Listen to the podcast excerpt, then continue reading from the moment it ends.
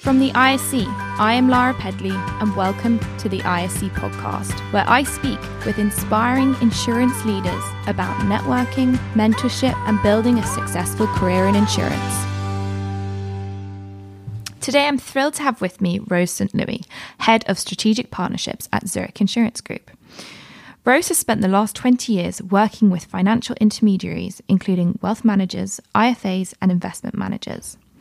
Rose now works in the insurance sector and has been with Zurich Insurance Group for the last four years. Rose also sits on the board of directors at the Investment and Life Assurance Group. Rose is a founding member of the Women in Protection, a trust executive for Zurich Community Trust, and has won numerous awards, including Woman of the Year, Protection 2018 and 2019, and the Women in Finance Awards, Insurance Leader of the Year 2019. Congratulations, and thank you so much for being here today, Rose. Thank you. It's great to be here. Right, now before we hear about all of the great things that you've done and how you've achieved them, can you tell me a little bit about your story before joining the insurance industry? Oh, the story before. So, um, I was born in London. Um, I lived in London for a really short period of time and moved with my older sister, my mum, my dad, um, to Luton. I, I was brought, brought, up in Luton. So my mum and dad um, arrived from the Caribbean. Uh, so they were immigrants. Myself and my sister are first generation immigrants. Um, and um, we were brought up in Luton. A really, really happy, pretty modest childhood. Uh, went to school, went to sixth form college, did A levels, and then went off to university.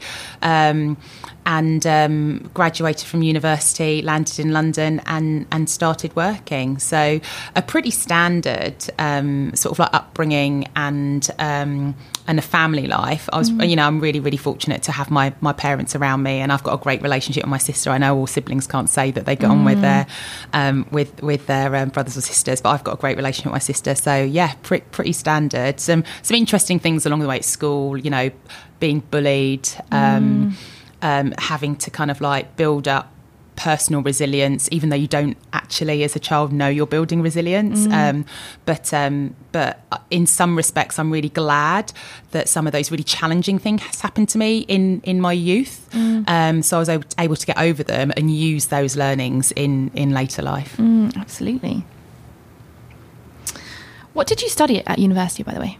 Um, I studied public administration and management. So okay. really, I could be the next mayor of London. I don't think I want to take on that role though. Um, but yeah, lots of things from economics, politics, social policy, management science. Um, so it, it was quite a diverse degree, which was great because that's I, I, didn't really want to be narrow and deep, and mm. and that's been a trend through my career. Actually, I've never been narrow and deep. I've been ah, very okay. broad, um, which I think has has served me well. It's it's actually been a disadvantage at some points in my career, but mm. more generally, it, it, served me well for, for for moving into leadership. Certainly. So, is that the reason that you ended up moving into insurance straight out of university? I can say convincingly no. Um, I, um, like many people, ended up in insurance. Um, by by luck rather than design. Um, I. Um, I literally I left university and just applied for a number of, of roles, and the first one I got was um, was working for Endsleigh Insurance, mm-hmm. um, and I worked there for six months, and that was um, home, motor, uh, and travel insurance, including laptop insurance and cycle insurance. um, and yeah, that's a really interesting time. If I think about if I think about that as my first job um, in London, and if I think about that kind of insurance today and how that's sold, it's like night and day. Mm. So I worked in almost like a shop front store um, in Holborn. Wow. Between between Holborn and Russell Square on Southampton Row, there was an Endsleigh shop there, and downstairs people could walk in and buy their insurance wow. over the counter. Um, so you do a quote right there and there for them, and they can make a decision. They could go away and they could come back. And upstairs there was a little telesales um, area where you would sell new insurance, do renewals, and refer them through to claims if they needed. Um, and I can't say I know many many shopfront insurers today, but back in '96 that certainly existed, and I worked there. Yeah, it's a little bit different today, isn't it? it is. It definitely is. Um, but you know, I think what I learned there is being amongst people and working in a team was great. Mm. Um, I I like the the actual physical interaction when when people came into the came into the shop, if you will. Um, and it was it was great, you know. I was I was working in London, I was living in London, I was dealing with people. Um, I, I didn't particularly like the telesales bit, but um, but you know it was it was it was my first job and it put um, it paid my rent, so I was quite happy about that. Exactly. And then, so after after Endsleigh, you moved into uh, being a financial advisor. Tell us a bit about that transition uh, and why the move. Yeah, so I became a financial advisor. Um, again, that wasn't any grand plan. Um, I responded to an advert, um, and and before I knew it, I was on a week's course. Um, learning my um, all the content I needed for my FPC one, my financial planning certificate part one, as it was back in the day. um, and and when I think about it now, after a week's course, passing an exam on the Friday, finding out I passed on the Friday and on Monday I was on the phone calling people and trying to sell them insurance and protection and pensions. And that's how it was. You know, that's how it was back in the 90s, shall we say. um, and um, and it's shocking to believe that that, that was actually the case. Um, but but I, I did that. Um, and soon after, I did my FPC two and three. So the, the, the next stage of my exams within a 12 month period to make sure I was qualified. In addition, what I did is I did my advanced financial planning certificate very quickly afterwards as well.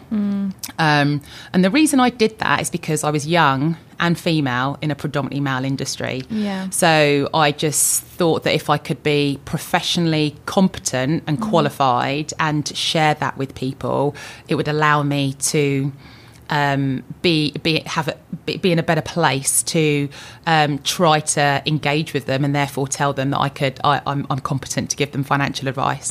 Um, and it did work. It did work. Um, it was hard, um, but it but it certainly worked. But I learnt my craft as a financial advisor at the sharp end of the market, should we say? Um, cold calling.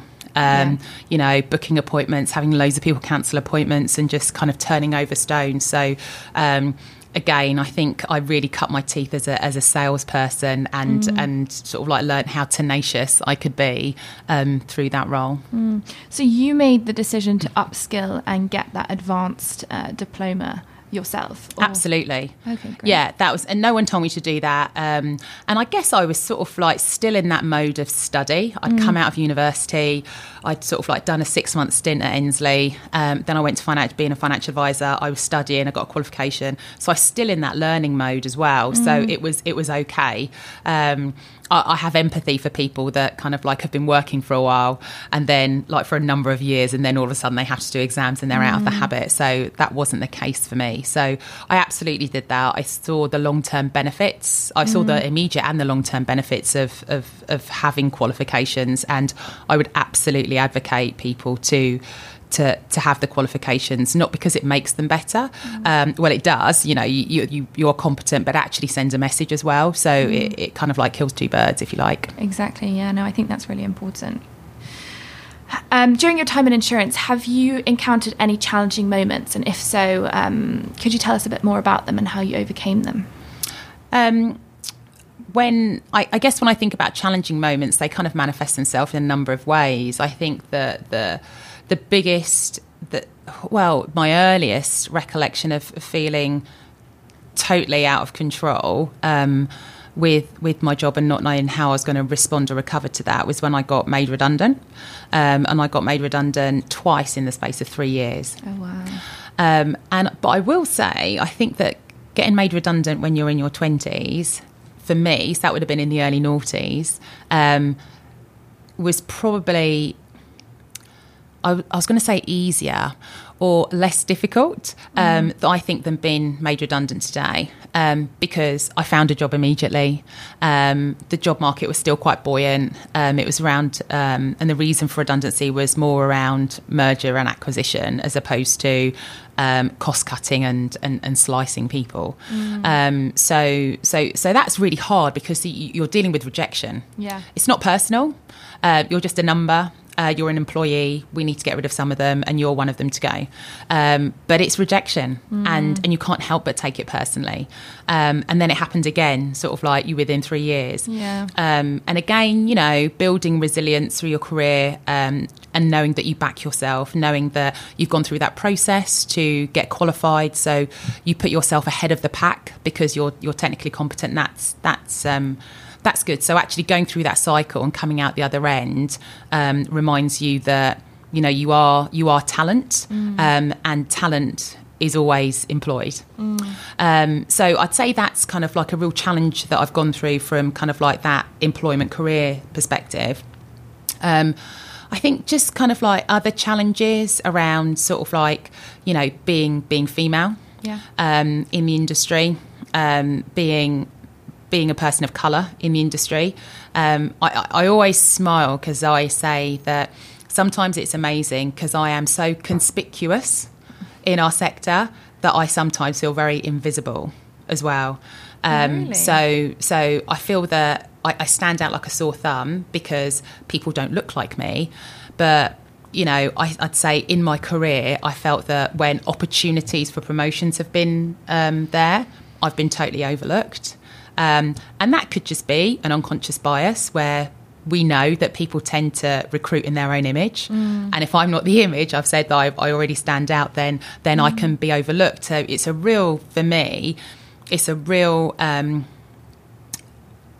it's, it's like you're opera- you're operating at polar opposites. You know, you're you're you're so noticeable, and then you're absolutely invisible, and that's that's a real real confusing thing to deal with.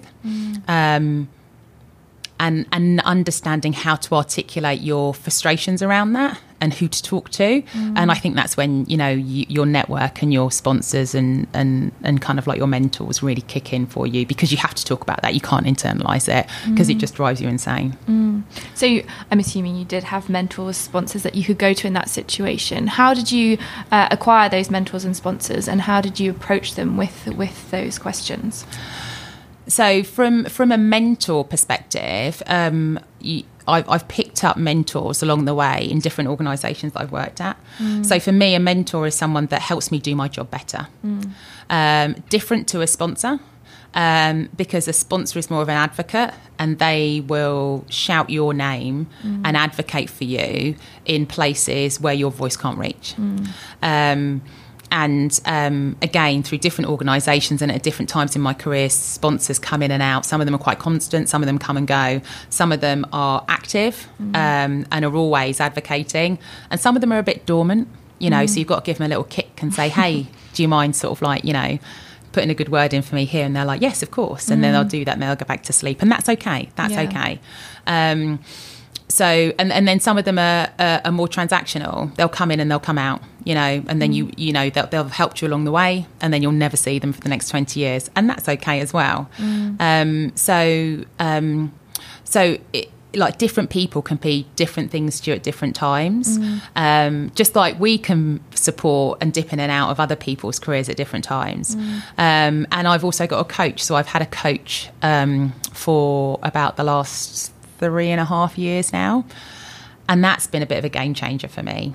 Um, and um, and that was all around. I did a course, and um, he, he's an impact coach, and I was feeling I wasn't having impact in my role, and I wanted to make sure that I could be visible for the next promotion, that I could be be visible for any opportunity, so I could put myself in the frame and then make a decision whether it was for me or for not or not. Um, I've learnt and I've evolved kind of like my positioning, my presence, my gravitas, um, and um, just learn how to manage my network, contribute towards a network, refer within a network, take from a network as well, you know, because you are part of a network and it's a value exchange um, and how, how I understand those things. So, so, um, Go, go, you know, I, I sought out a coach. I, I made some inquiries. I got some recommendations. I spoke to some people. I had coffee with a number of people, and then made a selection around that. Um, recommendations is definitely the way to go. Um, and when it comes to um, like sponsors and mentors, I think you just need to ask. You absolutely need to ask people. Um, one thing I would say is if you if you go to an event and you see someone speak and you're inspired by them, it's it's a big deal and it takes a lot of energy to go and ask them and say, "Oh, can, can will you be my sponsor?" But actually, mm. um, or will you be my mentor? But but they don't know you, mm. you know, so it's very hard for them to say yes. Yeah, and I do get approached a lot. Um, by people on LinkedIn after I've spoken at an event or a conference. Um, or if I've won an award or I've done something, and I'll mm. get, you know, I'd really love you to be my sponsor. And I just think, or, or my mentor, and I think, right, I don't know you mm. and you don't know me. Um, but I think what you're saying is you would like some help. Or get to know you. Or to get to know me, yeah. or, or you'd like some input and some guidance and some support. Mm. Um, and and I'm always I'm a big advocate of um, I, am a big advocate of people acquiring sponsors and mentors. So um, when someone asks for help, I want to respond because mm. I don't think I can say you should go out and you should be asking, you should be confident. Mm. And if people ask me, I, sh- I, I, close that down. Yeah, so I do. Yeah. Um, and I don't commit to being anyone's sponsor or mentor. I commit to meeting them. Yeah, and having a coffee. And, and having a, a coffee. Absolutely. Because the relationship has to be natural in some respects. Uh, it's not always going to be natural with a sponsor, uh, especially if you don't know them maybe as well as a mentor that you're meeting regularly. But it has to be natural and unforced, I think, to have the most impact when you're not in the room for them to be talking about you. Absolutely. And I think that um, for, for me, when I meet with people, I can then very quickly understand if I it would be beneficial for us to work together, mm. or whether I can introduce them to a number of other people that they could work with or benefit from. Mm. Um, because they just might not have access to them or met, met other people that might be closer aligned to their career, their job, location, logistically, mm. uh, mindset, personality type, all sorts of different things. Um, but I think the most important thing is to to meet and let's have a coffee and let's understand what it is. Mm. Um, and I've got a real sizable network, so there's lots of people that I can introduce people to. Mm. Uh, and a theme that comes through there is confidence, getting the confidence to go up and. Um, and ask someone for a coffee or ask them to get involved or ask them for help. Um, and you you speak on behalf of the company a lot, which requires significant amounts of confidence. Have you always had that confidence to speak publicly? Uh, so no, I've not always been confident. My my my my mum and dad tell a story of how they came back from a parents' evening when I was uh, at school, infants. So what's that like, year three or four or something like that?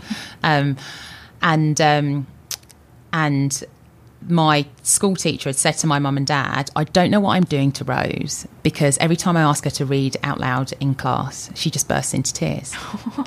I know, I know. So anyone that knows me now would find that shocking and they yeah. wouldn't believe it, right? Yeah. They wouldn't believe it.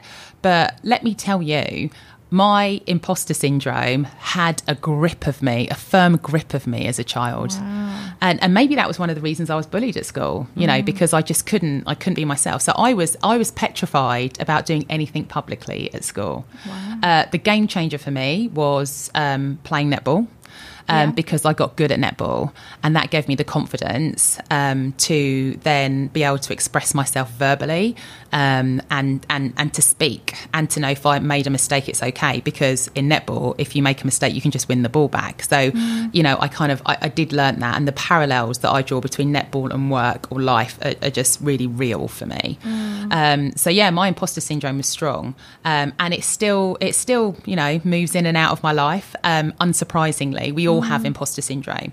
Um, and that really came to a head probably about three years ago when I was asked to be a spokesperson for for Zurich. Yeah. Um, and of course, I thought, yeah, that'd be a great opportunity. That could be really helpful for my career. Um, I could get my message out around diversity and inclusion. Uh, we do some fantastic research here um, at Zurich. We can get messages out to advisors. This is what a great opportunity. Um, and then within a day, I was um, having media training. and a week later, after saying yes, I was on Sky News. Wow. Yeah, yeah. And um, live live on Sky wow. News talking about something really interesting and something close to my heart, which was why women have less money in their pensions than men.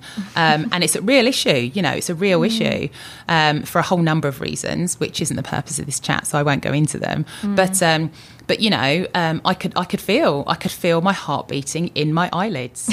I, I, could, I could. I was so scared. It all turned to white noise, and all I could think, as Ian King is saying, and here we have Rose St. Louis from Head of Strategic Partnerships at Zurich about to talk to us about, and it was all white noise, mm. and all I could think was, please speak and don't freeze. You're on live TV, Rose. and after about the first ten seconds of, of nervousness, and then I got into the swing of it, it was okay. Mm. So, top tips for people who need to speak publicly or certainly what I do and that helps is if I've got um, if I'm doing an interview or if I'm doing a presentation, I will I will um, make my notes very comprehensive, probably verbatim. I'd write out my notes and then I'll read them. Really? Yeah, and then I'll read them and then I'll move them down to bullet points. Mm-hmm. And then once I'm really happy with the bullet points, I um, if I've got to do a half an hour presentation or a 20 minute presentation or a 15 minute whatever it is, I start my timer and I get the words out of my mouth and I actually do it live.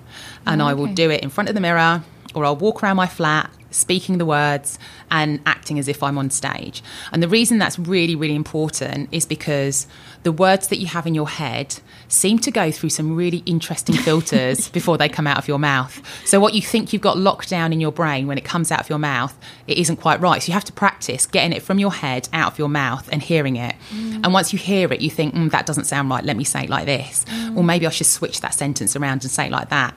And that actually gives you confidence because once you've heard yourself say it and you've heard yourself deliver your presentation in the time period that you've got, that gives you as much confidence that you're going to have before you go onto stage, onto radio, onto TV and the only nerves that you have is the excitement mm. because when you're actually when you're scared you get exactly the same feeling as when you're excited mm. so whenever people say you nervous i'm like yeah i'm nervous but i'm really excited as well mm. because i've done everything i can do so that's how i overcome my imposter syndrome before i pe- speak publicly and I think that's that's something that people can use not just when they're speaking live on TV, right? They can use it when they're about to go into an important meeting or their first uh, their first board meeting. What advice would you give to someone that's just left university or just left school or still in school, um, thinking about joining the insurance industry? Um, I would say um, for someone who is thinking about joining the insurance industry that it's uh, it's an amazing space um, to, to build a career and to create have a diverse career. Um, you can you can either be narrow and deep um, and what I mean by that is you could be an accountant, an actuary, you could work in finance, in underwriting, in claims. You can have um, a technical expertise with insurance, mm. or you could do something that I've done, which is a bit more broad and general. So, mm. sales, communication, marketing, um, where you can still be qualified, but you can have a bit more of a panoramic view on the industry um, and um, and, and, and feel like you have a wider reach. Um, so there's so much diversity, I think, in the insurance sector.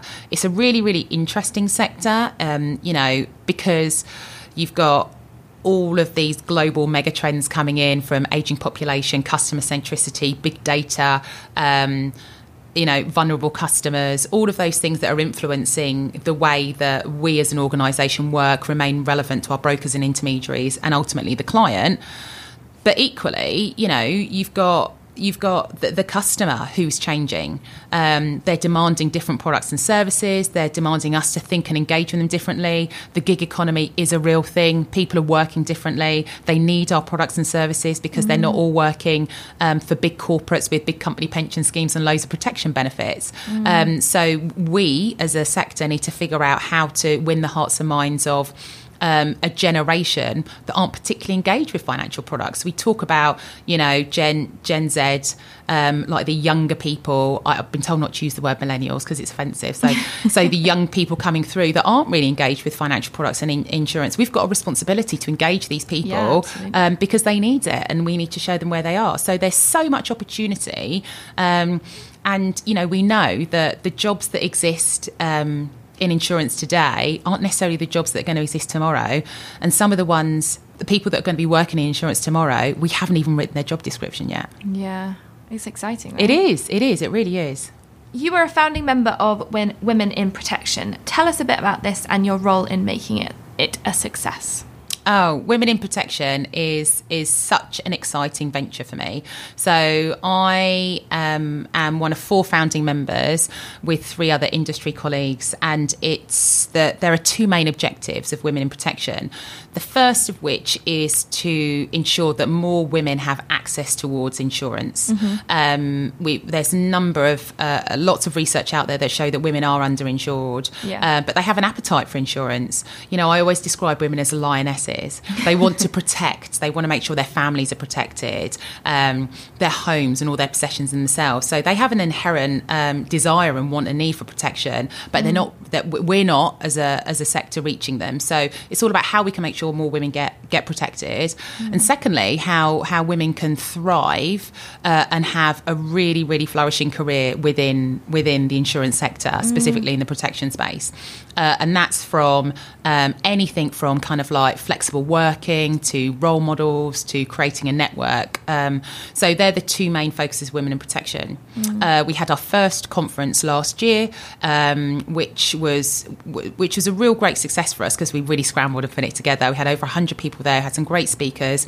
And what we're really proud of, if we didn't have the the same old faces speaking at these yeah. events. We had some new speakers, we had some young people speaking, we had some people that have never been on the stage and delivered a presentation before. But mm. that's what the network's all about, right? Showcasing talent.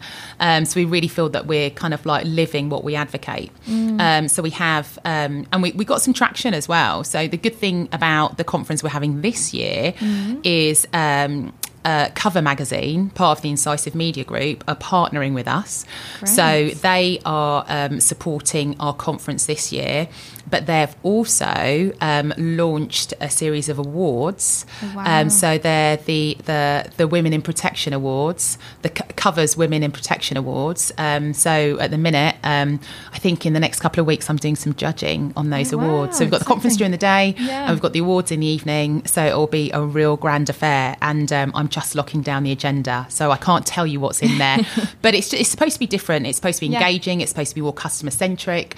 It's more outside in. Mm. Um, so let's bring the customer and let's think about it rather than let's let's not do what we've done all the same uh, the same way. So it's just kind of like a real fresh look to protection, and mm. it's really inclusive. So mm. we talk about women, and that's that's our focus but we include men in the conversation. We include yeah. people with disabilities, different sexual orientation. So it's very, very inclusive.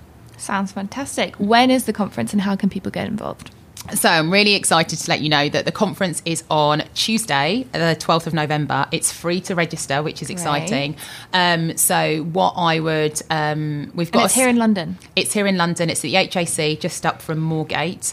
Um, so what I'd encourage anyone who's interested to do is to um, follow us on Twitter, and it's at WIP underscore network, so at WIP network, um, and you'll see the save the date on there. Um, and we will be um, publishing the link and how to register. Great. Well, we'll put that in the description as well. Fantastic. Uh, and lastly, you you speak a lot about networking. You've got the Women in Protection, um, and you also mentioned that you have a, quite a broad network. How do you maintain such a vast network? It's very time consuming um, and it's sometimes hard to prioritize what to go to, who to see. There's so much going on, especially here in London. Can you give us some tips and tricks on how, how you best utilize your, your network uh, in the time that you have? Yeah, sure. So, having a network and networking are vital to mm. career development. Yeah. So I always tell people that come into the industry, it's really, really important that you're really good at your job, have a mentor, get them to support you in your career development, um, get technically competent so you can be the best or certainly one of the best of what you do. And then when you achieve that, you've got to realize that that's not going to take you to your next job. Mm. Uh, your network, uh, your social skills, and how you socialize your thinking um, is, is, is the most, most important thing then. Um, um, so building a network is really important. It can be time consuming, and when you feel it's a chore, that's when you're not doing it correctly. Mm. So people always say, "Oh my gosh, Rose, you're such a great networker. How do you do it?" And I never think of myself consciously networking. Mm. I'm just naturally curious. I find people interesting. It's probably why I work in sales. Mm. Um, so I I think, oh, if I listen to someone speak, I think I want to find out more about them. What do they do? What have they written? How can I do some more research? And then I'll read what they've done, or I'll listen to them speak, and then I'll connect with them. So I might like message them on LinkedIn, and that's that's another thing. Top tip: if you're going to connect with someone on LinkedIn, have something to say. yeah. Don't just invite them to connect. Have yeah. something to say. I saw you speak at this event. I'm really impressed. I saw this article that you wrote. Um, I'd love to be. I'd love to join your network. Um, I think we've got common interests of X, Y, and Z, um, and and there should be energy around networking. Uh, networking's an exchange. There's got to be a value exchange there. Mm. So I always say, so I've done a lot of speed networking events and hosted events, um, and I say to people, if you're going to network, let's think about what you need. Um, I might need a mentor, a sponsor. I might need some help around public speaking. I might need um, a connection in my industry who could give me access to this person or that person. It could be mm. anything, what you need. But also flip to the other side of the coin. What you have in abundance? You know, you might be, you might know someone who's a really good coach. You might be able to give access to someone who um, might give access to someone who needs um, needs someone to coach them around um, public speaking. Mm. You might be able to deliver some training to someone. Um, you might be able to give up an hour a week to share someone share some information about how you set up your linkedin profile. Mm. so let's think about what you have in abundance because if you're in a network you shouldn't just be taking from it. You yeah. need to give it to it give something to it. And the other thing is if you're part of a network um, you, you can refer so if someone says, "Oh, Rose, can you can you offer me some time to um, run through this presentation?" I could say I'm slammed, but actually, um, Laura might be able to do that for you. Mm. Um, and let me put you in touch with that person.